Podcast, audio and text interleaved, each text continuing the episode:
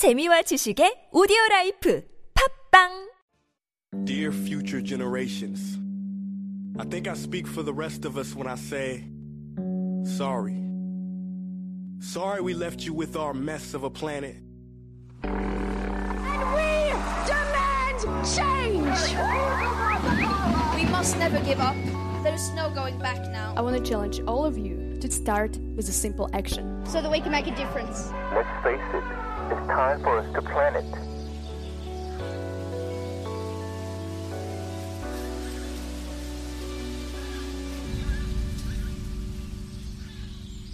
Planet Forward. That's the name of the segment. And as always, we've got reporter for the Korea JoongAng Daily, Yun So-hyang, joining me to take a look at this very important word, sustainability. Good morning, So-hyang. Good morning. It's great to have you on the show. I'm going to ask you the sh- question that we're asking our listeners as well. What's what are you now doing for the environment? And I know you've got lots of things, but just like daily things. So think about that um, because we already got a message, and I want to read this out 1st Three five one one saying 저는 회사에서 환경 보호 동호회 활동을 해요. 여러 아이디어와 실천을 공유합니다. 플로깅, 텀블러 사용, 고체 치약 사용 등. That's I a didn't know. smart one. 고체 I actually 치약. use 고체치약 too. Oh, is it like? Does it look like a soap? It looks set? like a tablet, s- a small tablet, Ah, and it's so okay. easy to carry around. That's that's actually the reason why I'm using it. So you put it in your mouth and then you start brushing, and it's like the same thing. You have to bite on it first, Uh huh. and then it turns into like Foamy. f- yeah, it, it, it- but it's kind of less foamy than Okay. um, usual other kinds of Uh-huh. toothpaste, but it's still very convenient to carry Interesting. around. Okay, good one. Anything else? So my New Year's resolution actually is to shop less. Is this for next year or was it this year? Are you planning ahead for next year? very good, very good. Shop less, yes. and I'm trying to limit my usage of disposable cups Uh-huh. to one a month because I can make that that mistake, right? Disposable cups, just one, a month. I'm- You- well, yeah, yeah.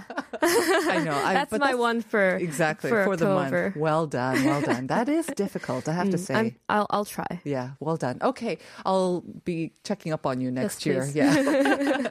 All right, but today we're addressing something a little bit more serious, and uh, at the same time, I think it's very personal for you as well, because of course you are a journalist, and you're talking about the role of media Mm. in uh, reporting about environment and how this really does affect all of our perception of the issue as, as well. Yes, we've talked a lot about how individuals and businesses should do what to do about the climate crisis, but today I wanted to shift the perspective a little bit and talk about the role of the media. Mm-hmm.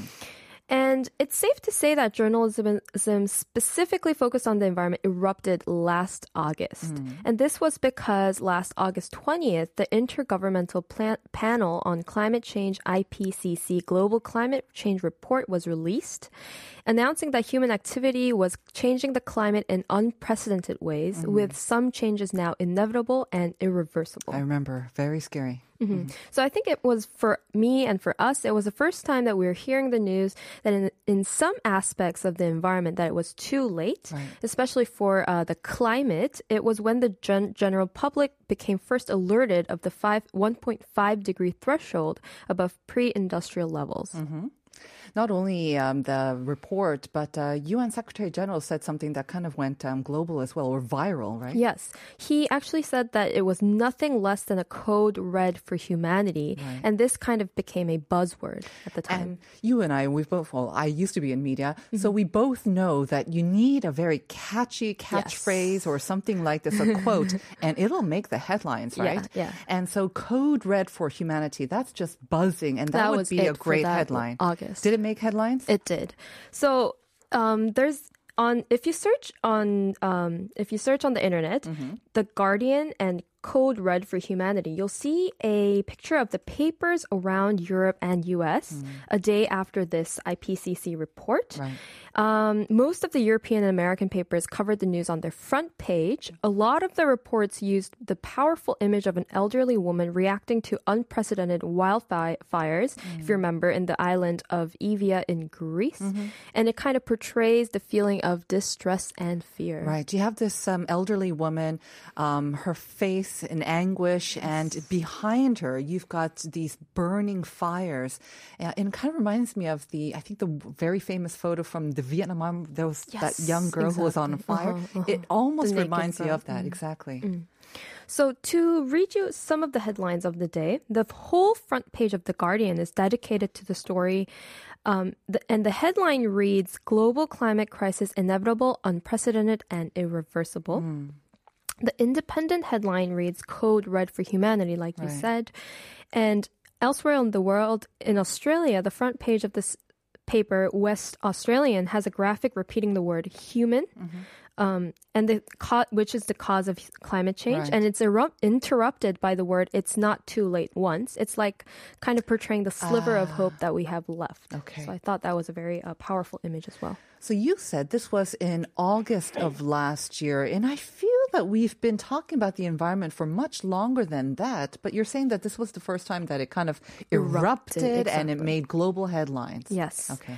It's not always been the case that news on the climate change made it to the front cover of these main news, and it wasn't at the core of journalism until very recently. Mm. From 1990 to 2010, it was the dark age, so called the dark age, for inter- environmental journalism. It was also nicknamed Climate Age of Climate S- Silence in the US mm. and called environment related topics ratings killers. So saying that basically no one wants to read or No hear about read, the watch, environment on the news. Hmm. Yeah, let's talk about Lionel Messi instead, right? Yeah. Exactly. Mm-hmm. Then from 2005 to 2010 was a time when climate denialism and mm-hmm. skepticism was prevalent around the world. In 2010, French politician and climate change skeptic Claude Allegre's view was covered extensively in newspapers. And a, a survey that year actually showed a drastic drop in the number of people who they who said that they actually understood the connection between the greenhouse effect and global warming from the usual 70% and it dropped to 51%. It actually dropped because of these reports, Right. um, and especially showing the viewpoint of these climate change Yes. skeptics. Yes. Mm. Got it. Okay. Now, I wonder what it was like in Korea. Hmm. So, as you can imagine, it was similar or even worse in Korea back then. It wasn't really considered important enough to be one of the main topics co- covered in Korea back then as well. But then there was, of course, that uh, COP21, and that also kind of made headlines around the world when finally it seemed like the global leaders were getting together and they're agreeing to try to do something to change the climate crisis. Exactly. This was in Paris in 2015. It was actually the first global big bang, I would say, in mm. environmental journalism. And mainstream media has changed a lot over the past decade after the COP21, the Conference of the Parties 21. And big media companies set out actively making pledges and announcement on their environmental journalism. Okay. The best example of this was The Guardian, which mm-hmm. was the first media outlet to walk the extra mile, making an environmental pledge in 2019. It's very touching if you read it, actually. It starts out with stating that their reporting on the environment will never be influenced by commercial or political interests and will always be rooted in scientific fact. Wow, I think that alone is it should Yeah, be so basic. statement. You would think that news is always based on facts, but sometimes facts can be distorted Exactly. as well. If you're in the media oh, industry, you will know how big of a statement this is. Mm-hmm.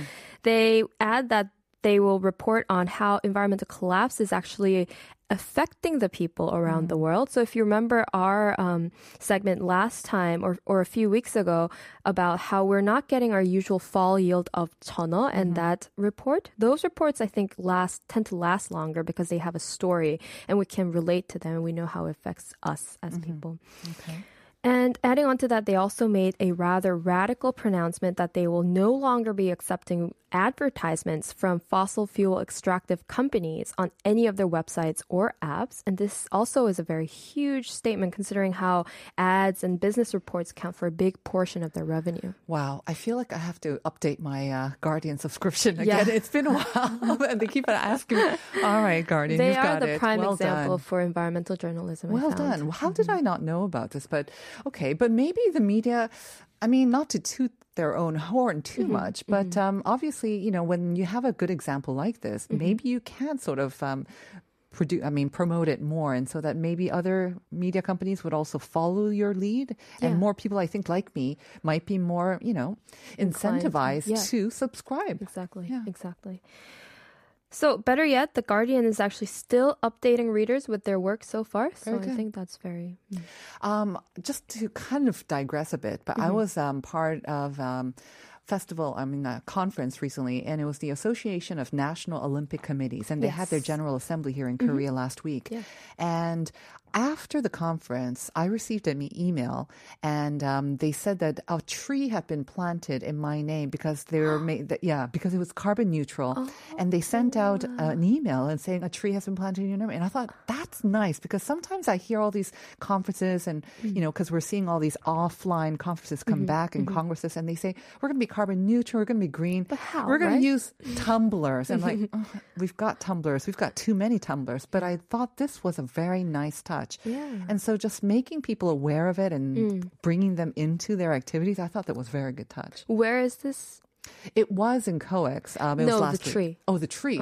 Don't know about that. Ah, But is it in said- Korea somewhere? I don't think so, actually. yeah, I, I kind of glanced over it, glossed over it, but I know that there's a tree It's in so my name somewhere Yeah. because of my tiny Makes little it role even in more special. It really does.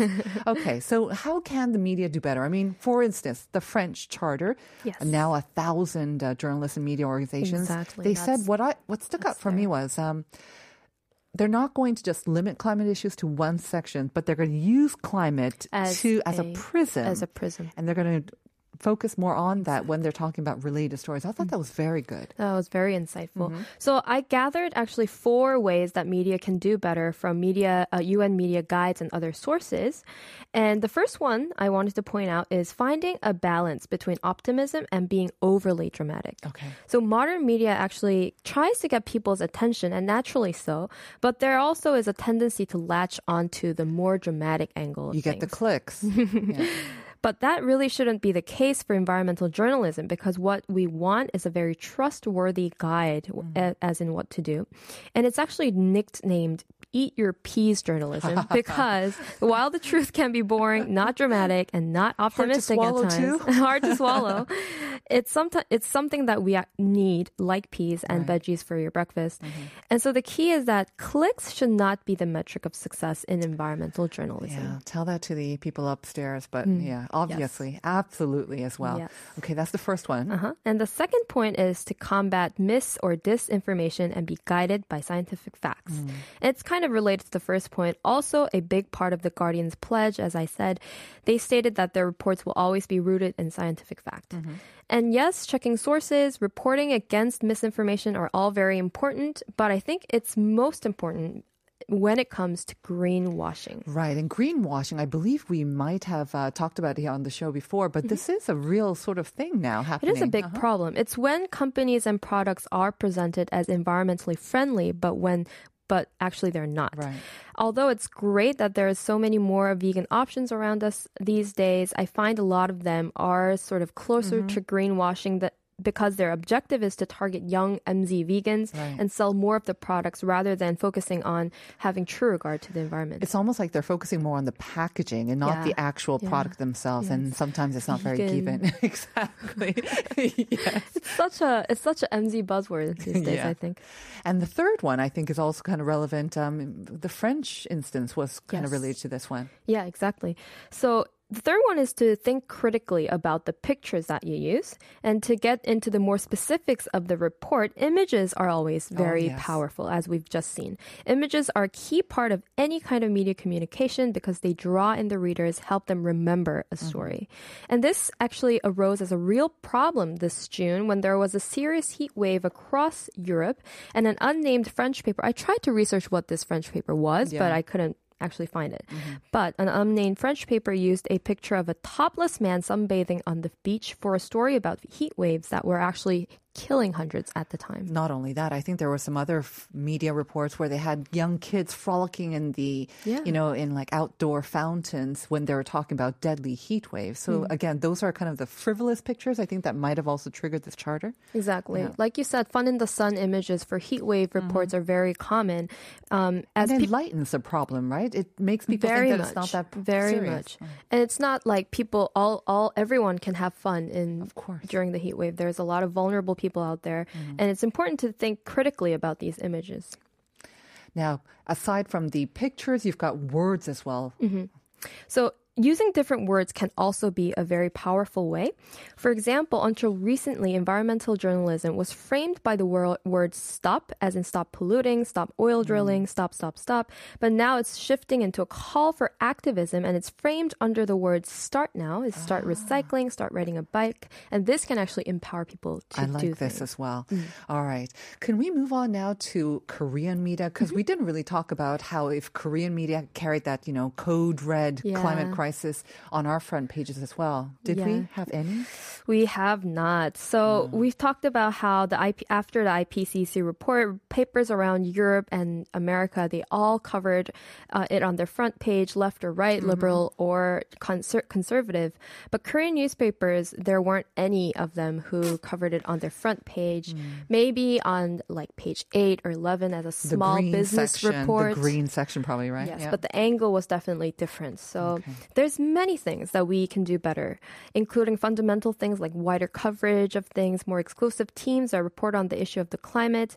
But I wanted to point out one specific thing for today. Okay. And this is regard in regards to Korea's coverage of extreme weathers because we've had a We've lot had of so extreme many of them. this year. Mhm. It seems like coverage was pretty extensive. It was very extensive, very wide, but it did not cover the fundamental climate crisis, but rather focused on the effects, which are the dis- natural disasters. The drama. The drama, exactly, exactly.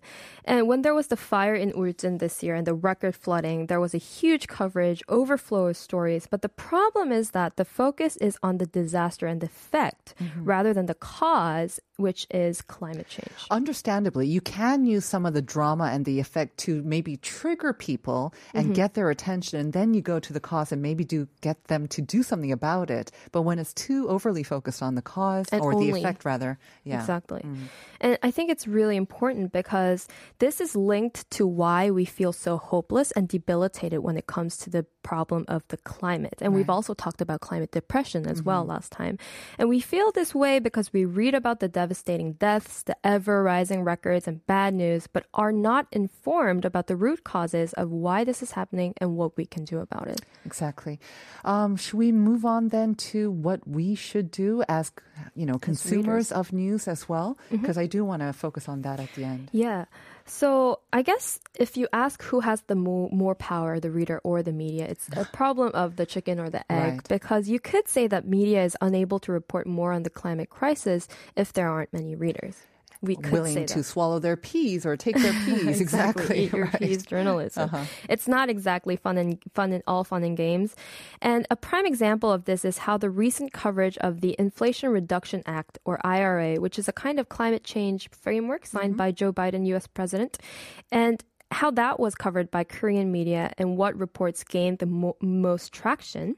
And to find um, some information on that, I did cluster analysis on BigKinds and find found out that the words associated most with the IRA are um, electric vehicles, 전기차 subsidies, 보조금, and who are el- eligible for these subsidies. So basically, the readers were interested. What's it for me? What's in it What's for me? It it going to affect me? Exactly. Mm. And in the top 30 related words, there weren't anything about the environment, sadly. Mm-hmm. So I guess but I mean, again, the media mm. reports they are catering to what the Exactly. readers it's, are it's interested a problem as of well. the chicken or eggs. Okay. Yeah. So then what can we do? I mean, you've got some secrets that you can also, you know, because we want objective, we want that kind of quality reporting. And you've got some tips on that. Yeah, to let you on my little secret of preparing for this segment, I receive a lot of newsletters from Circular Economy newsletter Greenium, mm-hmm. NGO Greenpeace, Peace, obviously, and MZ newsletter Newneek to keep up with the recent environmental issues. Mm-hmm. But more than anything else, I want to introduce you to a video called the role the role of the media in addressing climate change by the former editor in chief of the Guardian, Alan Rusbridger. Okay. This is a great, great video. You should right. definitely check this out. So unfortunately, we don't have much time, but Mm-hmm. this is her last, uh, So-hyang's last recommendation for this um, today's segment. I mean, the role of the media in addressing climate change, Do and check it out. perhaps that can point us in the right direction as well. And of course, another one is to stay tuned to Life abroad. and Planet Forward with So-hyang. So-hyang, thank you as always so Thank much. you. Mm-hmm. We'll see you next week, and we'll be right back with part two. This is Coldplay and BTS's My Universe.